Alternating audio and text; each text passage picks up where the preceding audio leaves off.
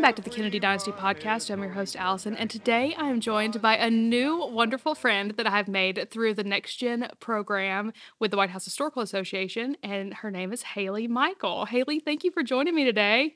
Thank you so much for having me. I'm so glad you're here. So, we were very fast friends because the second we met, we were like, oh my gosh, you're obsessed with Lincoln. And I was like, I'm obsessed with Kennedy. And then we talked about their similarities. And then we just got along really, really well. so it was probably the fastest friendship I've ever had in my life. I agree. We make two peas in a pod. Uh, we really are. And so this episode that's coming at you guys just made sense because Haley had the amazing idea. Because, like I just said, she's very interested in Abraham Lincoln and presidential history in general. And I, as we know, obsessed with the Kennedys. And there is a urban legend of sorts that ties together Kennedy and Lincoln in a ton of really weird ways if you look into it. So Haley had the idea to have an episode about it, and I was like, absolutely, let's do it.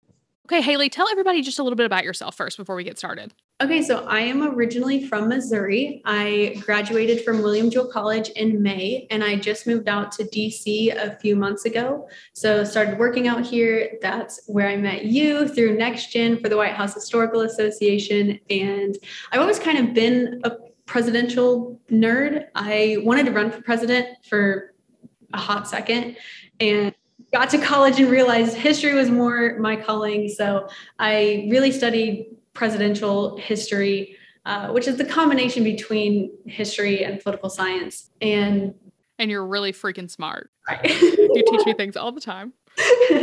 so anyway, I thought that we would start by like sharing some of the weird coincidences, do you think? And then we'll kind of go into assassination and funeral setups and all that kind of stuff. Does that sound good?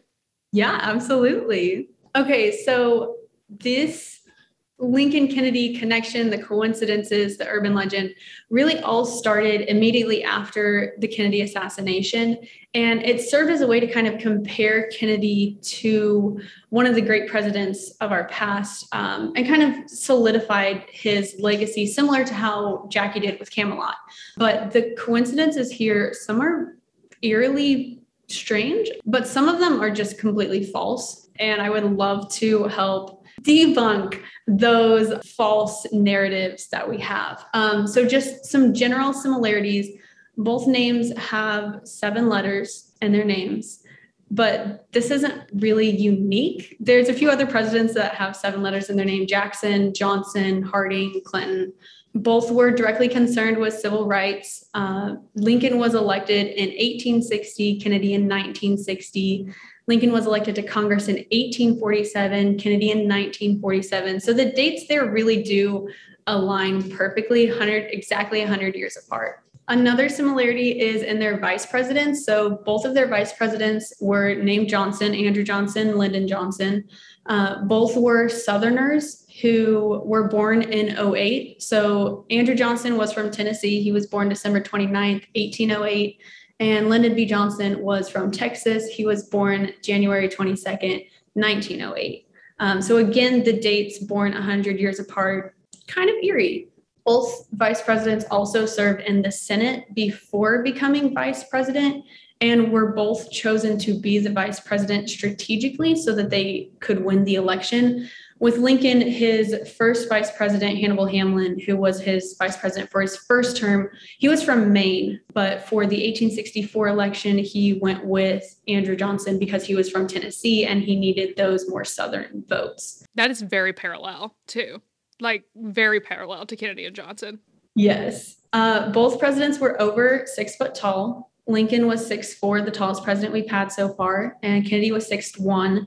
However, there's 19 presidents that are over six foot tall, so that's not really super special. However, they were tall. So, so both Lincoln and Kennedy had a wandering eye in some of their portraits. Of course, Kennedy with all of his medical issues, um, but Lincoln, his left eye rolled upwards whenever he was really excited or tired, and then his left eyelid also drooped a little bit. And this could have been from getting kicked in the head by a horse when he was 10 years old, but also your eyes do weird things when you're stressed. And I can't imagine why Lincoln would be stressed at the time. yeah. No idea. And then they both had a brother that was named after their father. So Abraham Lincoln had a brother, Thomas Lincoln Jr., who was born in either 1812 or 1813. He died a few days after he was born, but he was named after their father. And then, of course, Joe Jr. was named after uh, Joe Sr. And both of those brothers died before Lincoln and Kennedy took office. Another similarities with their pets. So both families really just kind of let their kids have as many pets as they wanted. There were a few other families in the White House that had some strange pets, the Coolidges, the Roosevelts. But with the Lincolns, they had a dog named Fido that they gave to a family friend whenever he was elected to keep in Springfield, just kind of take care of him while they were in DC. Um, but the dog was stabbed by a drunk man and buried. It's a really interesting story. Go look it up because it's it's a weird story that Lincoln's dog would be killed. That is weird. A drunk man, yeah. Oh. Springfield, Illinois. Stay safe out there. Yeah. Jeez, that, that was bleak. But I didn't expect Fido's story to turn so quickly. And if you go to the Lincoln Museum in Springfield, they when you go inside, there's a little log cabin and they have a little statue replica of Fido right outside. Aww. I've never been there. I want to go. You have to go. It's one of my favorite places on earth. Um, but Lincoln also had two goats, Nanny and Nanko, which Willie and Tad would hitch carts on them and ride them around the White House and feed them a ton of baby carrots. Um, and it was it was really cute story. Um, had lots of rabbits, cats. Uh, Tad had two ponies, and then Lincoln had a horse named Old Bob, who served as the riderless horse in his funeral procession. Oh, wow. I didn't realize that was actually his horse that served as that. Wow. And then, of course, the Kennedys also had ponies, macaroni and Tex, parakeets, dogs, you name it, they had it. There's mm-hmm. also a connection with turkeys between the Lincoln and Kennedys. So Tad Lincoln had a they, the Lincoln family had a turkey for Thanksgiving and Tad loved animals. He befriended the turkey, named him Jack. And um, his father said something along the lines of, Don't get too attached to him. Tomorrow you won't have a pet. And Tad had Lincoln wrapped around his little finger. He begged and pleaded and eventually saved Jack's poor turkey life. And oh adopted them. So they had a pet turkey. That is hilarious. Yeah. So that was in 1863. And then in 1963, JFK was the first president to use the term pardoning for the turkey for Thanksgiving. And that's now a common tradition. I did not realize that he was the first one that did that. He's the first one to use the term pardoning. I believe Eisenhower or Truman started the tradition. The first one to use the term pardoning of the Thanksgiving turkey, we call it now. That's very interesting. And then the final, just kind of general similarity that they had is they both had a child die both before and during their White House years. Both families had very tragic family life. With the Lincolns, their son Eddie died a month before his fourth birthday in 1850 of what was most likely tuberculosis. And then um, the Kennedys with their miscarriage in 1955, and then the stillbirth of Arabella in 1956. And then with Lincoln, um, while they were in the White House, their son Willie died of what was probably typhoid fever in 1862. And Tad also developed typhoid fever, but he recovered. And then while the Kennedys were in the White House, their son Patrick died a few days after. He was born in 1963. And then there were a few other presidents that went through the loss of a child while they were in the White House. John Adams lost his 30 year old estranged son when he was president the Coolidges lost their 16 year old son, Calvin Jr., after he got a blister on his toe. He was playing tennis at the White House uh, without shoes on, and he developed staph infection, which led to sepsis. Oh, man, that's awful. Yes. It's so crazy what modern medicine has changed for us. Like that's that's nothing anymore and that's detrimental to someone's life back in the day.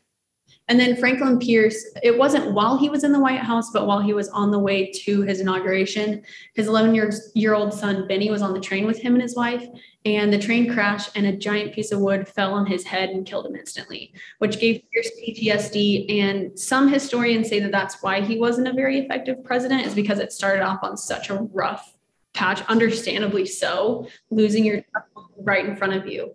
So although they weren't the only presidents to go through that loss, you know, losing a child like that really does bond you in a weird way. I know Lincoln Cottage has a room that's dedicated to you know the loss of a child and what that's like to go through and they have a giant weeping willow in the middle of this room it, it's it's really breathtaking and really puts things into perspective of what it's really like to lose a child and to be two of the few presidents that have had to go through that is really something that you know no one ever wants to but it's eerie that they are two of the presidents that have had to go through the loss of a child before and during their white house years yeah it is for sure and moving on to more tragedy, their assassinations. Yeah. There are a lot of similarities here. So both were shot on Friday before a major holiday. So Lincoln was shot on Friday, April 14th, which was Good Friday, right before Easter. And then Kennedy was shot on the Friday before Thanksgiving in 1963. Um, another president was also shot on a Friday, William McKinley. He survived eight days. He ended up dying on Saturday, the 14th. But then the only other president to be assassinated, James Garfield, he was shot on a Saturday. So three of the four presidents who were assassinated were shot on a Friday. But Lincoln and Kennedy were shot the Friday before a major holiday, which is where they're drawing the similarities there. Both had mortal shots, but neither of them were killed immediately. So Lincoln was shot at 10:15 p.m. on the 14th. He died at 7:22 a.m. on the 15th, and then Kennedy was shot around 12:30 and pronounced dead at one o'clock. So neither of them were instantly killed, but it was obvious that neither of them were going to make it. They were both assassinated in the presence of their wife and another couple. So Lincoln was with Major Rathbone and his fiancee Claire Harris the Kennedys were with Governor Connally and his wife. And the male guest in each of those instances was also injured in the attack, but survived. So, with the Lincoln assassination, Major Rathbone had a big slash in his forearm from the knife that Booth had. So he, so Booth shot Lincoln, switched to his knife, and used it to stab Major Rathbone, who was trying to stop him from escaping. Jumped out of the presidential box and escaped. But Major Rathbone did survive, recovered from his injuries. And then Governor Connally had gunshot wounds from the assassination uh, in his thigh, his wrist, punctured lung, and rib fracture. And then the wives were both at the assassination and both held their husband's head until doctors came and took over for them. Wow. And again, actually, she became hysterical. She is commonly perceived as just this crazy lady, but she endured so much loss the death of her sons when they were young, and then her husband assassinated right beside her. She was put in a mental institution for a while by her son Robert. Um, she just she never fully recovered from the grief that she experienced and she mm-hmm. frequently had to be removed from Lincoln's room in the Petersen house where he died because she just became so hysterical. She couldn't she couldn't pull herself together, which I don't think I could either. Oh, I couldn't. Yeah. It's awful. And then moving on to the assassins for both Lincoln and Kennedy. For this, we're going with Lee Harvey Oswald as the assassin for the Kennedy assassination. I know there's conspiracy theories, but we're not getting into that. We're going with Lee Harvey Oswald. My girl. she knows she knows how I podcast. I know you so well. but both killers were murdered before their trial began. So John Wilkes Booth escapes. There's a giant nationwide manhunt to find him. He flees to Port Royal, Virginia, and he's caught in Richard Garrett's tobacco barn. And he was shot by Boston Corbett on April 26th.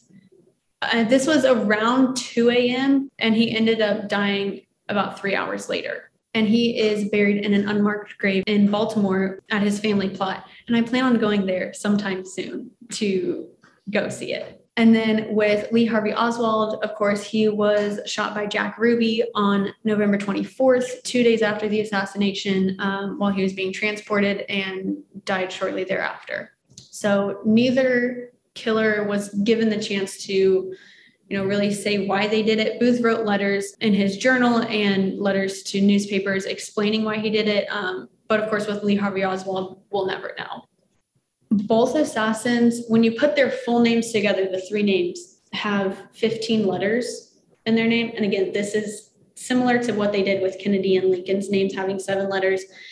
They're grasping at straws here, trying to find any similarity that they can, but they do both have 15 letters. And both of them go by all three names. So John Wilkes Booth, Lee Harvey Oswald. However, Lee Harvey Oswald didn't always go by all three names. He used a lot of aliases throughout his life, but you know, he was normally Lee Oswald or Lee Harvey. It was never Lee Harvey Oswald. The press did that after the assassination because he used so many aliases to really specify this is the one that we're looking for. Mm-hmm. And it's also common with notorious killers or assassins to use their full name so that it's not John Booth because there's a million John Booths in the world. Yeah. So if you specify the three names, then both of them went by by their three names, although that wasn't always the case for their whole life. Mm-hmm. That makes sense though, so you don't put people in a bad position that have the name, you know. And then there's also some debate over where the bullet struck the head for each of the two assassinations. So with Lincoln, he was shot on the left side, but there's debate over whether the bullet lodged behind his left eye or his right eye, because at the very last second, the actor that was on stage said a funny line that got the whole crowd to erupt in laughter. That's how Booth knew when to pull the trigger. He had it all timed out so that the laughter would muffle the sound of the shot. Mm. So when the actor said the line, Lincoln turned ever so slightly, and that made the bullet enter from the left and lodge behind the right eye. However, there are a few doctors that at the time of the assassination believed that it was lodged behind the left eye, that it went straight through instead of diagonal across his brain. And I guess, did he have an autopsy? Was that a thing then? The autopsy, I mean, it's nothing like it, what it would be today. But from what I found, this was during the autopsy, is when they had this disagreement because mm-hmm. two of the doctors said that it was on the left eye, two said it was on the right eye. Gotcha. Um, there were there were multiple doctors in the box with him at Ford's and taking care of him once he got across to the Petersen house. Um, so there were multiple doctors checking in on him all hours of the day. But and then of course with Kennedy, still debate over where the bullet entered, where it exited, all of that. But with Kennedy, because of his back brace, it was so restrictive that if he didn't have that on, he likely could have doubled over after the 1st mm-hmm. shot, could have saved his life. Um, but because he was wearing that back brace, he was stuck straight up. That's why his arms go up because he couldn't bend down. Yeah. That had to be such a tragic realization after the fact, too, for everybody to know, like, oh, wait, this could have been different. And the fact that they planned on having the bubble top on the limousine, but the rain mm. cleared up. I know. And then with the cars, um, so Lincoln was shot in a theater named Ford's. Kennedy was shot in a Lincoln made by Ford. That's weird. That is really It's weird. Yeah. You can't deny that. Like when you stack everything up together, it's just so weird. So many coincidences. And then with their funerals, so Jackie told the chief usher that she wanted everything the exact same as Lincoln's funeral same catafalque, which is, I don't know if I'm saying that correctly, but that's the wooden structure that's draped in black and it's what the coffin sits on when it's I say in the rotunda or the east room east room. Um, so she wanted the same catafalque, she wanted the same black drapings, everything to look very similar to the Lincoln funeral. The Lincoln catafalque was quickly constructed after his assassination to be used in the East Room and in the Capitol. And that same one has been used ever since. It's been slightly adjusted for the size and weight of modern coffins, but the structure is still the same as 1865, which is insane. That's wild. Yeah. What a piece of history. There are a lot of people that have used that catafalque before. Everyone that lays in state at the Capitol Rotunda uses that. It's actually housed in the Capitol Visitor Center in a special vault and then transported whenever they need to use it. The most recent one was with Bob Dole in December of 2021, but every other former we've got former presidents, Supreme Court justices, the unknown soldiers, all of them that are laid in state in the rotunda use the Lincoln catafalque. So JFK did as well. But Jackie was very specific. She wanted this in the East Room mm-hmm. when he was in the White House. And one difference is that Lincoln had an open casket and Kennedy had a closed casket. It's a lot easier to disguise a wound in the back of the head when mm-hmm. you're in a coffin than it would be Kennedy's wounds. So it makes sense why he would have a closed casket. But with Lincoln, he had an open casket, went on a his funeral train went across the country. He died on April 15th and he wasn't buried until May 4th. So that whole time he's on a funeral procession around the country. He had to look rough by the time they got there. Yes. So they had to pump embalming fluid in him regularly to keep the appearance there. But they they ordered that you couldn't take any photographs of Lincoln's face in the casket. However, in New York, when he was laying in state at the City Hall Rotunda, a photographer set up before the public came in and took a picture, and in it, you can see Lincoln's face. Interesting. Now, Edwin Stanton ordered every copy of that picture to be burned, destroyed. The originals, the copies, everything gone because he didn't want people to remember Lincoln like that. No, I think it makes sense. Remember him how he was in life, not in death. Mm-hmm. And so that's why he ordered every picture to be destroyed. However, one copy remained. They sent it to Stanton and he offered the picture to his son Robert Lincoln, um, but he didn't want to see it. And so Stanton kept it in his personal files. It got passed around for a while, there was word that it was supposed to be in a time capsule that was under a statue, I believe in Richmond, Virginia, that was unearthed last year, a few years ago. I don't remember when it was, but this time capsule was supposed to have the original copy of that photograph. I have searched everywhere on the internet and cannot find if it was actually in that time capsule. So if any of your viewers know, I am dying to know where this picture is. I would send it my way, guys, in my DMs if you know, and I will get it to Haley.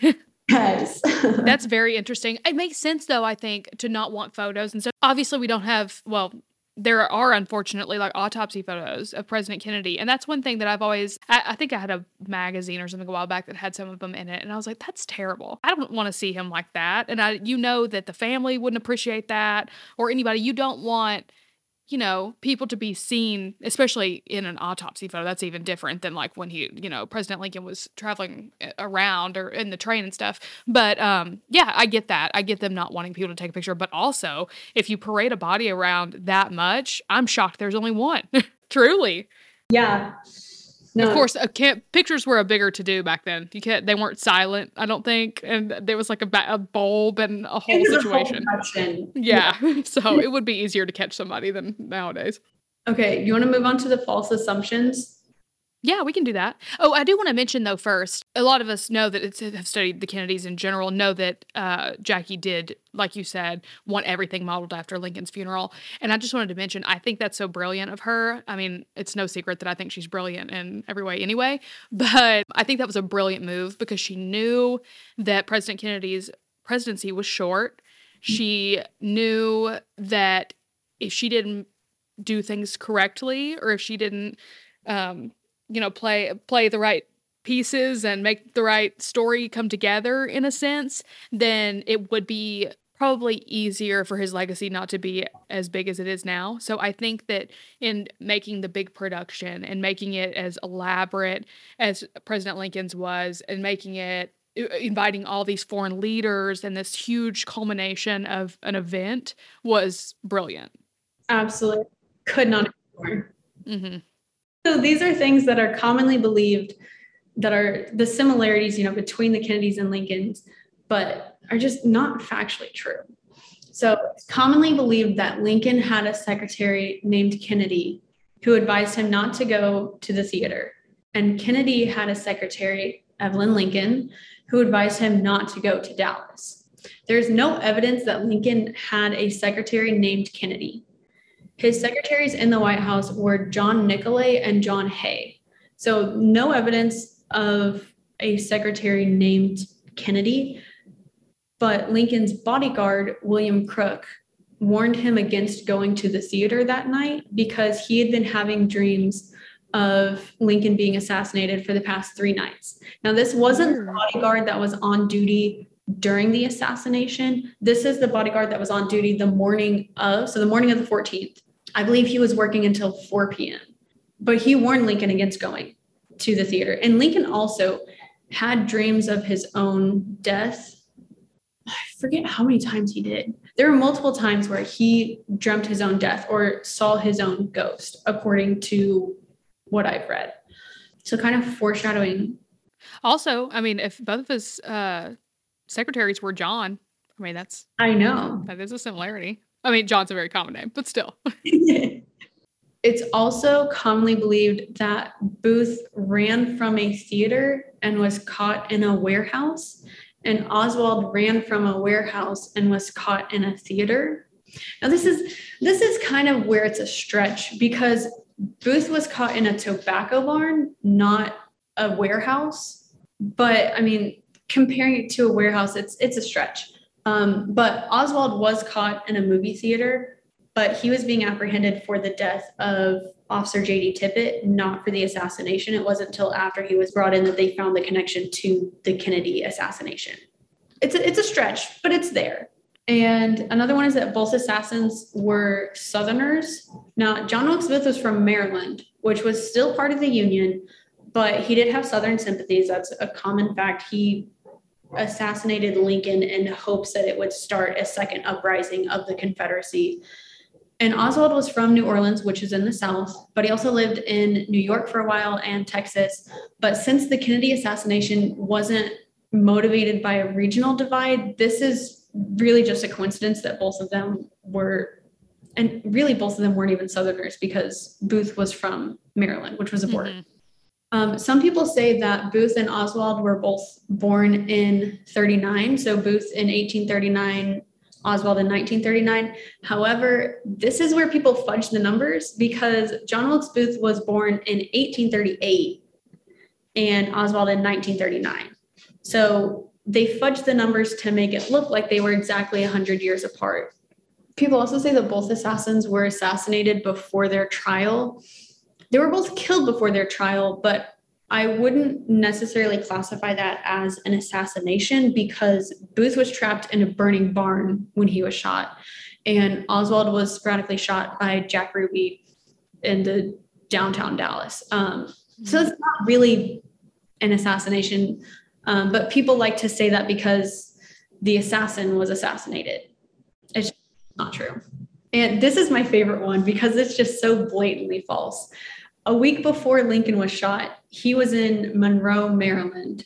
A week before Kennedy was shot, he was with Marilyn Monroe. But Marilyn Monroe died in August of 1962. Kennedy died in 1963. So she was dead at this point.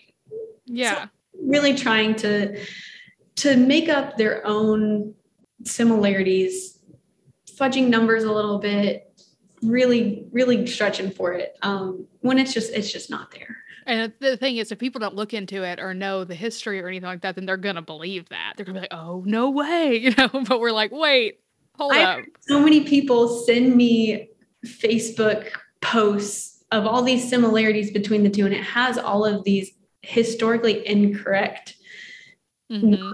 and data and i'm like no this is yeah. people will just believe it. So I'm glad that I was able to kind of Yes, you have taught me so much. this is amazing. I had looked a little bit before, but I did not even remotely uncover all of this. So thank you so much. What an interesting like and, and I'm surprised that I have not done this yet. I think that's what I told you. I was like, wow, how have I not drawn these similarities because it's such a popular thing. Well, Haley, thank you so much. Everybody, make sure that you rate, review, subscribe, all the things, and only write a positive review if you like the podcast. Don't write a review otherwise, please. You can just DM me if you hate me. It's fine. Make sure you check out my merch shop. I've got all kinds of sweatshirts and fun things for the winter. Make sure you get your Christmas gifts and uh, bless someone with Kennedy Dynasty. And make sure you're subscribed to the newsletter, and I will talk to you guys soon. Come on and vote for Kennedy, vote for Kennedy, keep America strong. Kennedy, he just keeps rolling up. Kennedy, he just keeps rolling up. Kennedy, he just keeps rolling along. Welcome to Anthology of Heroes, the podcast that explores the most pivotal moments of history through the eyes of those who lived it. In this podcast, we don't spend our time recounting facts and dates. Instead, we follow in the footsteps of national heroes, kings, or ordinary people who lived and breathed the moments that shaped our world. We're not hemmed in by eras, borders, or religions. Instead, we seek out the tales of those who defied the odds and fought passionately for their beliefs. Whether they're right or wrong is up to you to decide. From Vercingetorix's doomed rebellion against Rome, to Osceola's unshakable war against the USA, all the way up to the inspiring Sobibor concentration camp uprising in World War II, each episode is an immersive listening experience, blending music and sound effects to really draw you into the story. Our episodes go for about 45 minutes, making them perfect for your commute, and are crafted using a wealth of historical sources, which I list on our website if you want to learn more. I'm the host, Elliot Gates, and I'm thrilled to have you joining me as we uncover history's hidden gems and illuminate the faded pages of our past. Look out for the Anthology of Heroes podcast on Spotify, Apple Music, or anywhere else you get your podcasts from.